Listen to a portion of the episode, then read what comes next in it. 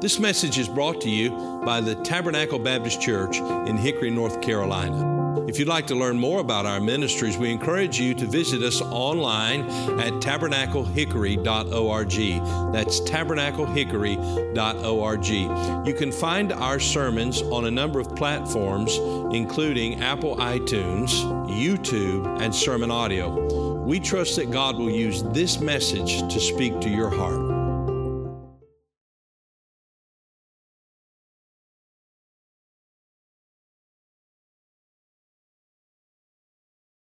I'd like for you to go with me this evening to the book of Judges, Judges chapter number 5. Judges chapter number 5. It's Mother's Day, and um, that means all day long. Mother's Day. And uh, so I want us to look at this passage of Scripture from the book of Judges, chapter number 5 we have a song. It's a song of victory. I believe God's people ought to sing. I believe the most vital part of the music in our church is when our congregation stands together and lifts its voice to God corporately. And this is a song that the congregation was to sing. We see in Judges chapter number 5 and verse number 1 Then sang Deborah and Barak the son of Abinoam on that day, saying, Praise ye the Lord for the avenging of Israel, when the people willingly offered themselves. Hear, O ye kings, give ear, O ye princes. I, even I, will sing unto the Lord. I will sing praise to the Lord God of Israel.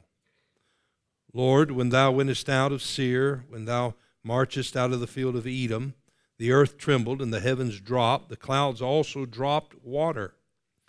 The mountains melted from before the Lord, even that Sinai from before the Lord God of Israel in the days of Shamgar the son of Anath, in the days of Jael. The highways were unoccupied, and the travelers walked through byways the inhabitants of the villages ceased. They ceased in Israel until that I, Deborah, arose. That I arose, a mother in Israel. I want to speak to you on that subject this evening a mother in Israel. A mother in Israel. As we come to the book of Judges, we understand the time period in which we're dealing. In fact, if you were with us recently, on Wednesday evening a few weeks ago, I preached on this thought another generation. We understand that we are living in a generation in America that knows not the Lord. We noticed the characteristics of that generation. They were disobedient. In Judges chapter 1, uh, the Lord lists for us in His Word the failures of the people to obey him and driving out the inhabitants of the land. In Judges chapter number 2, the angel of the Lord comes up from Gilgal to Bochim, and he confronts them with their disobedience, and many tears were wept that day. In verses 8, 9, and following, we have the account of the death of Joshua, the servant of the Lord, who died being 110 years old. The Bible says they buried him in the border of his inheritance in Timnath Heres. And then the Bible goes on to tell us that after Joshua died, all the elders that outlived Joshua, those who fought with him and those who served alongside him, eventually, one by one, they began to die. There were many funerals that took place, and eventually, there were none left in his generation we see that they were not only a disobedient generation, they were a dying generation. The Bible tells us there arose another generation which knew not the Lord, nor yet the mighty works which he had done in Israel. The Bible tells us that that generation forsook the Lord and they served Baal. We saw that they were a departing generation. We found later that God, in his dealings with them, gave them over uh, to the inhabitants of the land. They could no longer stand, the Bible says, before their enemies. Not only were they a departing generation, but they were a defeated generation. I'm thankful for verse 16 in chapter number 2 that says, Nevertheless, the Lord raised up judges, and those judges delivered the people. Even in the midst of dark days, God is still in the delivering business. As we come to chapter 5, we're still dealing with that generation. Chapter 2 provides for us a historical view of the entire book, looking back and also looking forward into the future to describe for us what will take place as we read through this uh, wonderful book. As we come to chapter 4 and chapter 5, we find that God is using a woman. Her name is Deborah. She is a mother in Israel. I cannot think of any higher title or any more noble vocation that could ever be occupied than to be a mother in Israel. To be a woman who brings children into the world, who loves those children, who teaches those children, who instructs those children, and who influences those children for the glory of God. There was a day when Joab was pursuing an enemy of David, and he they found him inside the city. They knew he was there. They were ready to besiege the city. And there was a woman there, a mother in Israel. And she talked to Joab. And the wisdom of that woman and the power of her life and her influence stopped an army. And she said, Are you going to come in and besiege this city and kill a mother in Israel? Oh, no, he said, far be it from me. It shows the respect and the reverence that he had for a mother in Israel. He told her there was an enemy there, and she said, I'll take care of it.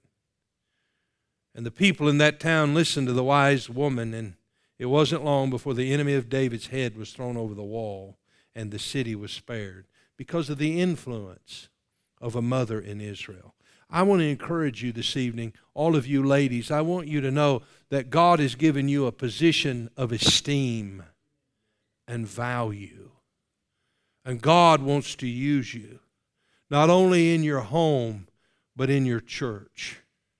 He wants to use you. He wants to use you to influence young people in this generation because we're living in a generation that knows not the Lord. And so may God give us more godly mothers. As we come to chapter number four, we find the people of Israel are in great distress. They have suffered under the oppressive hand of the king of Canaan. And Sisera is the captain of the king's host. He commands a mighty army with 900 chariots, and he's coming to defeat once again the people. But God brings a great deliverance. Uh, as Deborah influences a man named Barak, who stands with her encouragement, with her influence, to oppose mighty Sisera and his 900 chariots. And God brings a victory. In the song of victory that is sang for us that we read in chapter number 5, Deborah said, I arose, a mother in Israel. Uh, just as a generation arose which knew not the Lord, there was a woman who arose, a mother in Israel. And God is going to use this woman to deliver a generation. May God help us to see some women, some ladies, some young girls, some grandmothers, some aunts who will arise for the glory of God. The word arise here means to ascend, to emerge, to leave the place or state of rest, to begin, to spring up, to originate, to begin to act, to exert power, to move from a state of inaction to a state of action, to become visible, to become operative to be put in motion, to be agitated as the waves arose, to be excited or to be provoked. As we live in the midst of this generation that is oppressed by the devil and the world and the flesh, may God stir the hearts of the women who know Him and the mothers who are bringing their children up, that they would arise for the glory of God. As we consider this thought of a mother in Israel, I want to point out a few things to you, and I hope you'll write them down. First of all, I want you to see her virtue. I want you to see her virtue. In verse number four, the Bible said, And Deborah, a prophetess, uh, the wife of Lapidoth, she judged Israel at that time. And she dwelt under the palm tree of Deborah between Ramah and Bethel and Mount Ephraim, and the children came up to her for judgment. We, we know a little, just very little about her. We know that she is a woman who was a prophetess. Uh, she was a woman who, who spoke the truths of God's word. She was a woman who was obviously revered and respected. She was a woman who was uh, a woman of knowledge and wisdom. And when there was a case that needed to be solved, perhaps because of a vacuum of male leadership, they came to Deborah. She was a shining light in a dark day. She said in verse 7 I arose a mother in Israel. And so we see her ministry as a prophetess. It means she was inspired. It means by implication that she, as a prophetess, possessed the gift of song. For example, we see her song here in this passage and by association, the wife of a prophet. We believe that this woman was a godly woman. The ancient concept of a, of a prophetess was a woman who had the gift of song. For example, Miriam in Exodus 15 and verse number 20, or Deborah, Judges 4 4. Huldah gave the gift, gave the king of Judah a word from the Lord in 2 Kings 22 14. This term is also used to describe a false prophetess, Noadiah, Nehemiah chapter 6 and verse number 14. And so we understand that this is a lady who, who, has, uh, who has a knowledge of God, who, who walks with God, and has a particular gift to, to lead the people and, and to uh, write songs and, and, and, and poems that will draw the people to the Lord.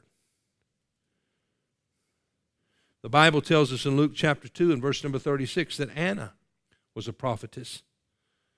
She was the daughter of Phanuel of the tribe of Asher. She was of great age and had lived a, uh, with a husband seven years from her virginity. She was a prophetess. She was known as a woman who served God, a woman who spoke the truth for God. We understand in Acts chapter 21 and verse number 9 that Philip's daughters did prophesy. Isaiah's wife is identified as a prophetess. These are women of virtue. These are women who walked with God. They had a vital relationship with Him, and they were people who pointed their children and people who pointed, they were women rather, who pointed their children and the people of the land to the Lord. In Proverbs chapter 31, verse number 25, we have the description of a virtuous woman. The Bible says, Strength and honor in verse 25 are her clothing, and she shall rejoice in the time to come. She openeth her mouth with wisdom, and in her tongue is the law of kindness. When she spoke, she spoke words that edified, words that built up, words that encouraged. You would never find Deborah in the gossip chain. You'd never find her whispering behind closed doors. No, no, she was an edifier. She was a woman who walked with God. Verse 27 She looketh well to the ways of her household, and eateth not the bread of idleness. Her children arise up and call her blessed, her husband also, and he praiseth her. Many daughters have done virtuously, but thou excellest them all. Favor is deceitful, and beauty is vain. But a woman that feareth the Lord, she shall be praised. Give her the fruit of her hands, and let her own works praise her in the gates. Paul, writing to Timothy, speaks of the responsibility of women and the role of women in the church. And may God help the ladies of this church to be godly examples for their sons and for their daughters. May God use them to be women who speak truth and wisdom and knowledge, who in their tongue is the law of kindness, who influence their sons and their daughters. Deborah is a woman who walked with the Lord and spoke his word. She was known for her love for God, her love for her husband, and her love for God's people. She was a woman who was wise and a woman who was godly. She said, I arose, a mother in Israel. She was a woman of virtue. Let me see, secondly, we see her value we see her value. She was a very valuable person. As I said, there was a generation the Bible speaks of in the book of Judges that knew not the Lord. There are two descriptions of this generation that are given for us one in the beginning of the book and one at the end. There was no king in Israel, but every man did that which was right in his own eyes. That's always a problem, isn't it? when everyone does what's right in their own eyes, when they're not submitted to the king. By the way, the king of Israel was the Lord. We're going to find as we come to the end of the period of the judges, they're going to reject God is their king, and they're going to ask Samuel to give them a king, and they'll get one. They'll get the king they want, King Saul. And after he's fumbled the ball all over the field, God will give them a king after his own heart. King David. But in the midst of this vacuum, in the midst of this, this uh, famine, if you will, of leadership, in the midst of this oppressiveness and this darkness, there is a woman that God uses, and she is a valuable woman.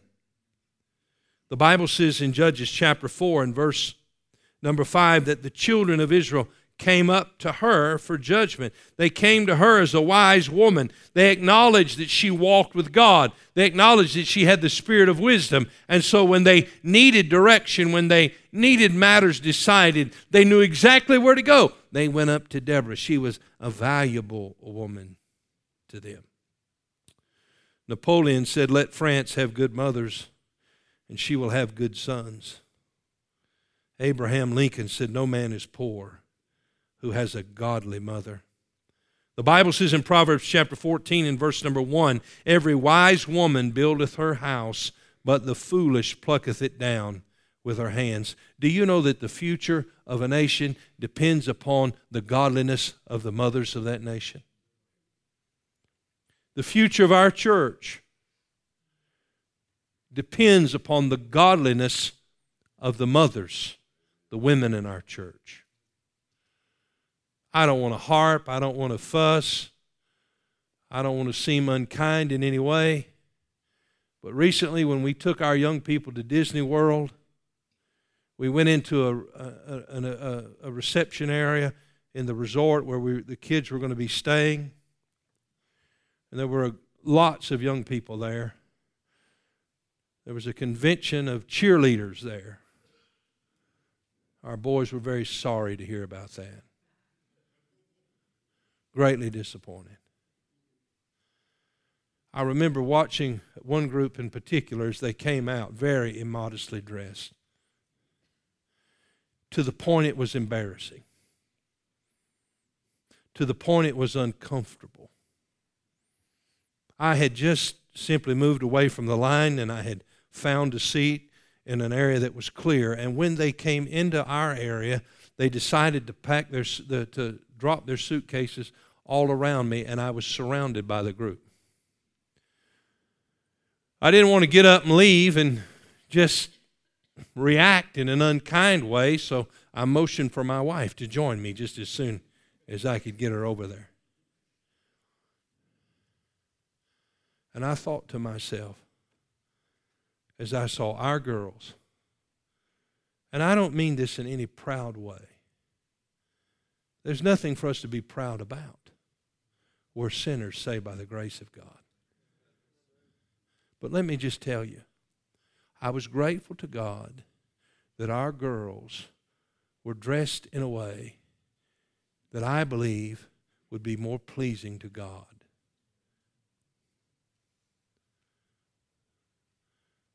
It reflected a spirit of modesty. And I thought to myself, if I was a young man, I wouldn't be interested in that group. But I'd be more interested in the group that I felt like had some virtue. We need to teach our daughters to have virtue.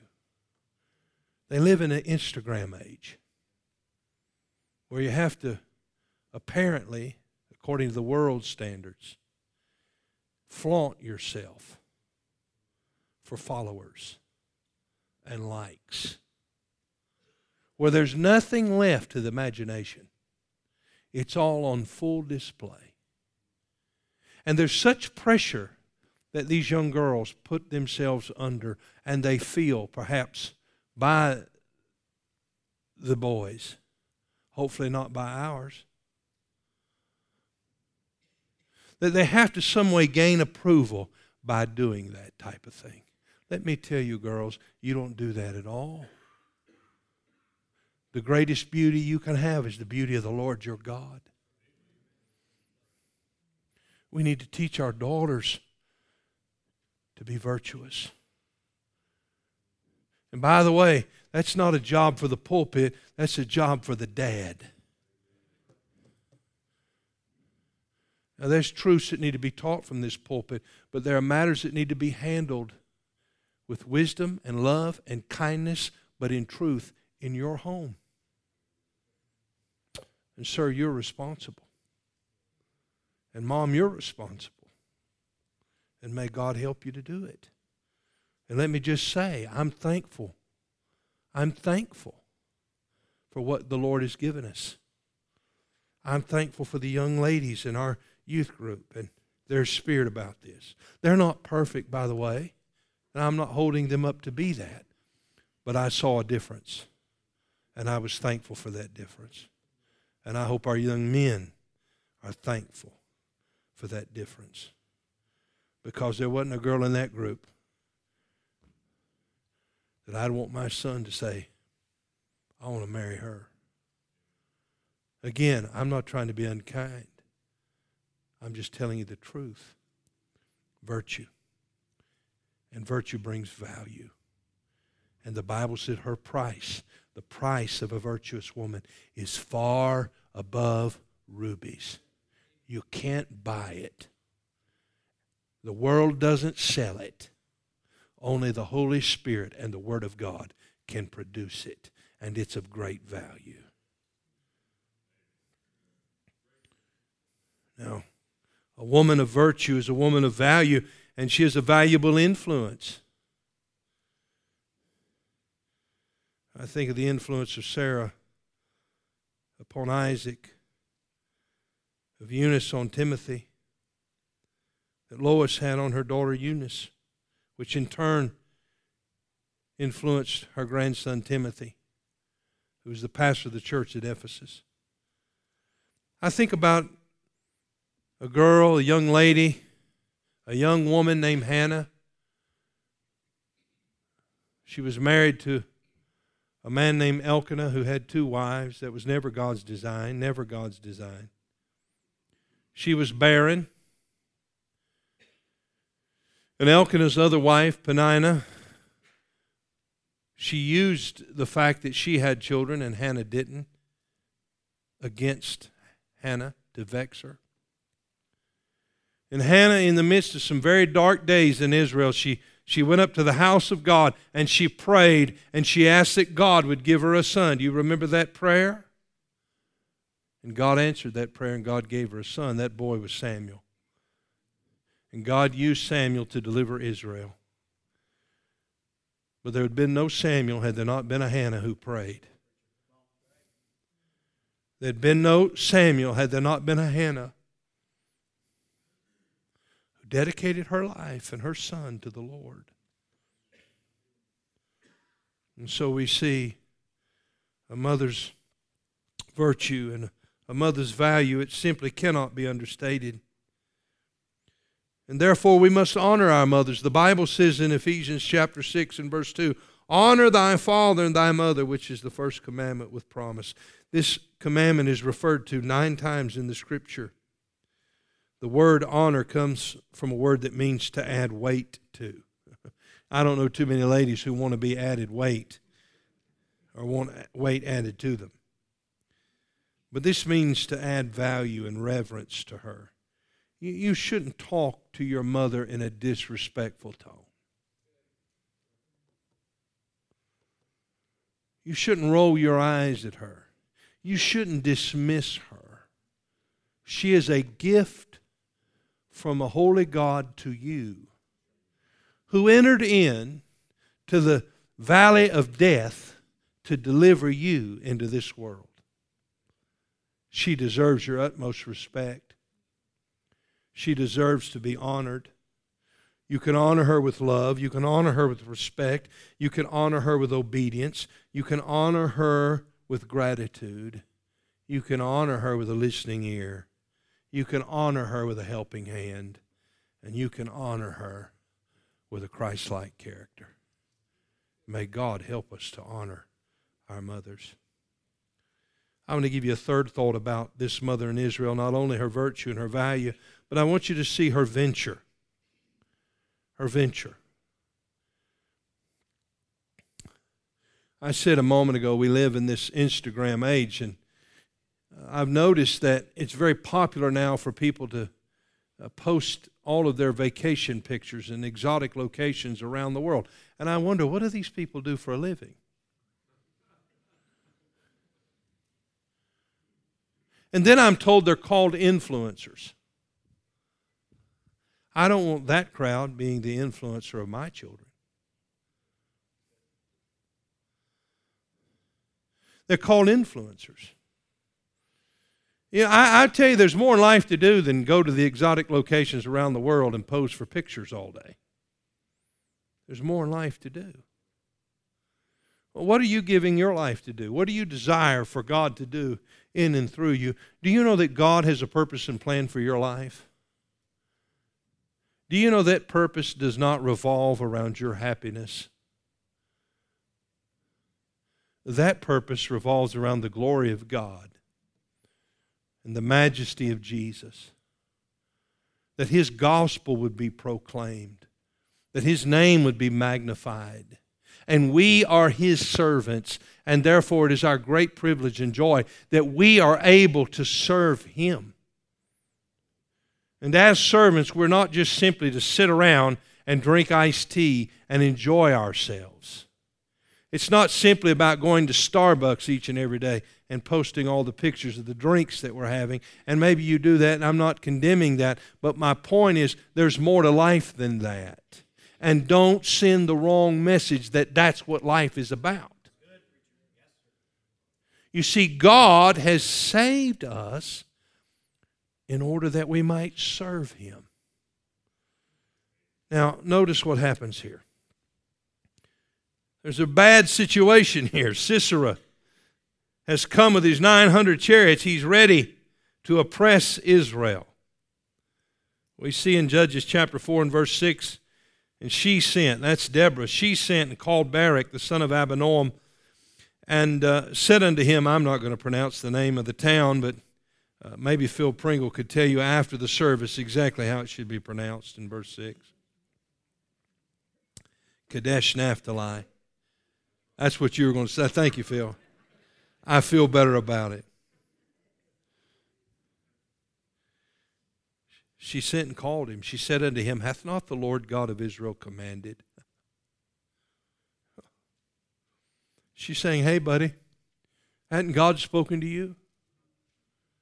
Hey, hasn't God said something to you? What are you doing all day? What are you waiting for? There's a great need in the land. There's a great famine for truth. Souls are hanging in the balance. Hath not God said unto you? Go and draw toward Mount Tabor. And take with thee ten thousand men of the children of Naphtali and of the children of Zebulun, and I will draw unto thee to the river Kishon, Sisera. God said, I'll do it. I'll do it, he said. Captain of Jabin's army with his chariots and his multitude, and I will deliver him into thine hand. Verse 14.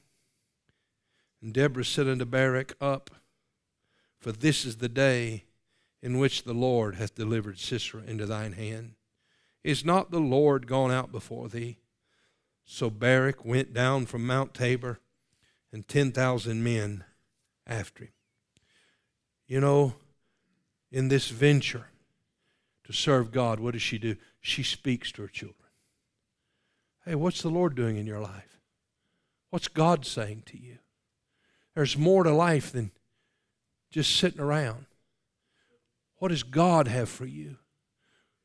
The need is great. The hour is desperate. What is God saying to you? And by the way, God said He would deliver through you. Well, as a mother, what can you do? You can encourage your children to serve the Lord. You can encourage them to stand for Jesus. You can encourage them to get into His Word. You can encourage them to serve. Nothing encourages my heart more than seeing these young people in this choir singing for the glory of God. Don't ever discourage them from that. To see them serving uh, on a bus route or to see them actively participating in, in the ministries of this church, hey, let's encourage our kids to serve God. Let's encourage them to walk with him and get in his word. Not only does she speak to her children, but she stirs them.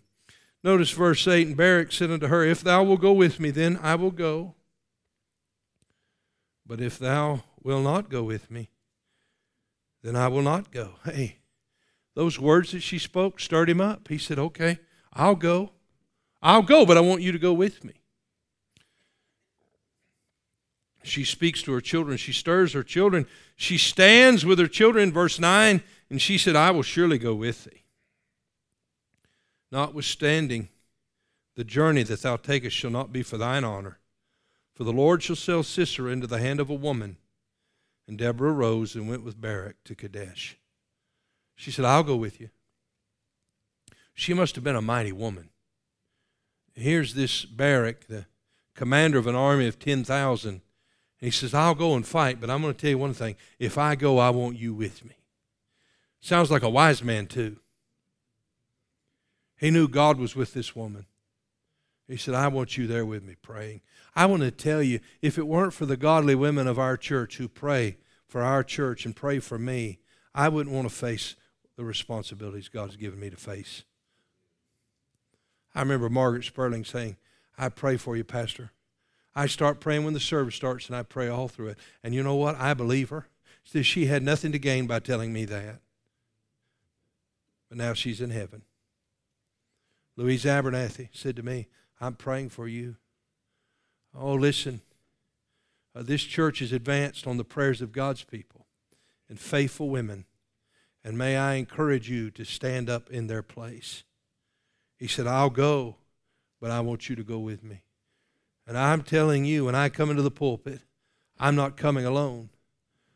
I'm coming with God's people beside me. She stands with her children. And then she strengthens her children, verse 14. Deborah said unto Barak, Up for this day, this is the day in which the Lord hath delivered Sisera into thine hand.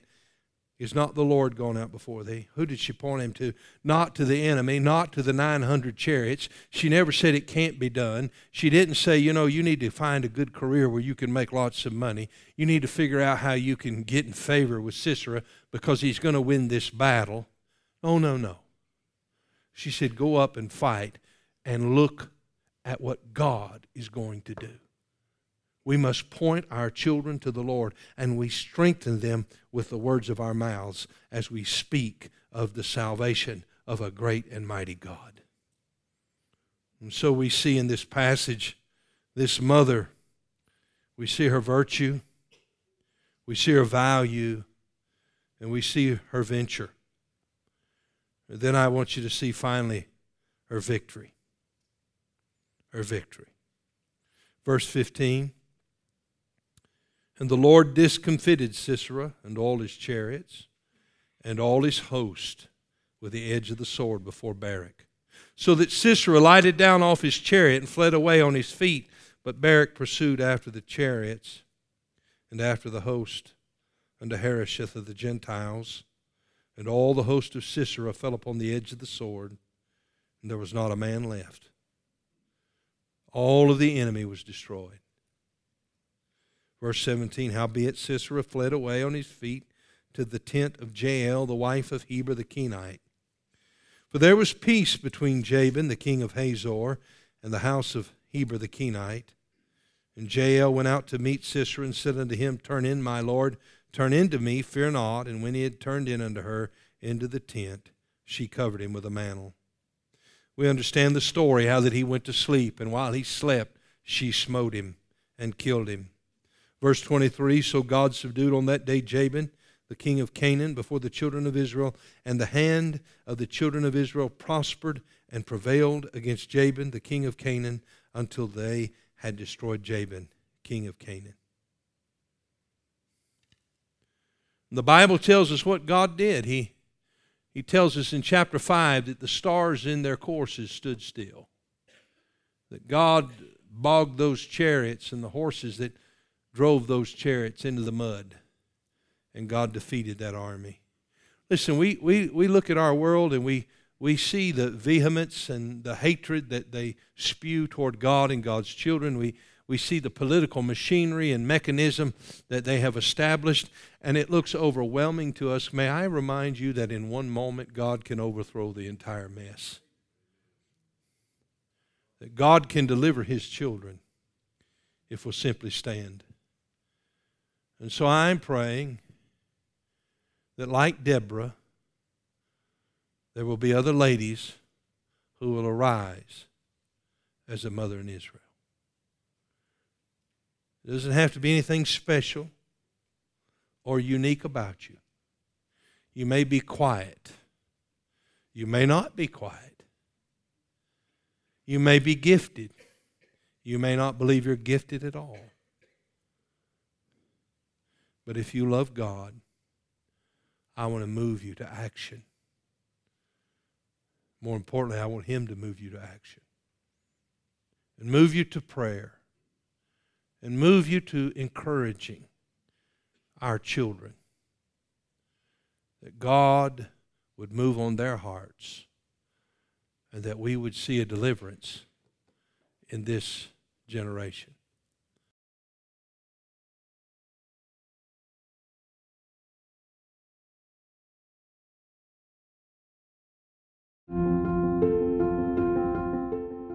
Thank you for listening to this message from Tabernacle Baptist Church. We pray that God has used His Word to speak to your heart today. If you'd like to learn more about the ministries of Tabernacle Baptist Church, you can go to our website, tabernaclehickory.org. That is tabernaclehickory.org. There you'll find additional resources that we pray God will use to be a help to you. If the Lord should lead you to partner with us or make a donation online, you'll find a link provided on the website at tabernaclehickory.org. May God bless you and thank you for listening.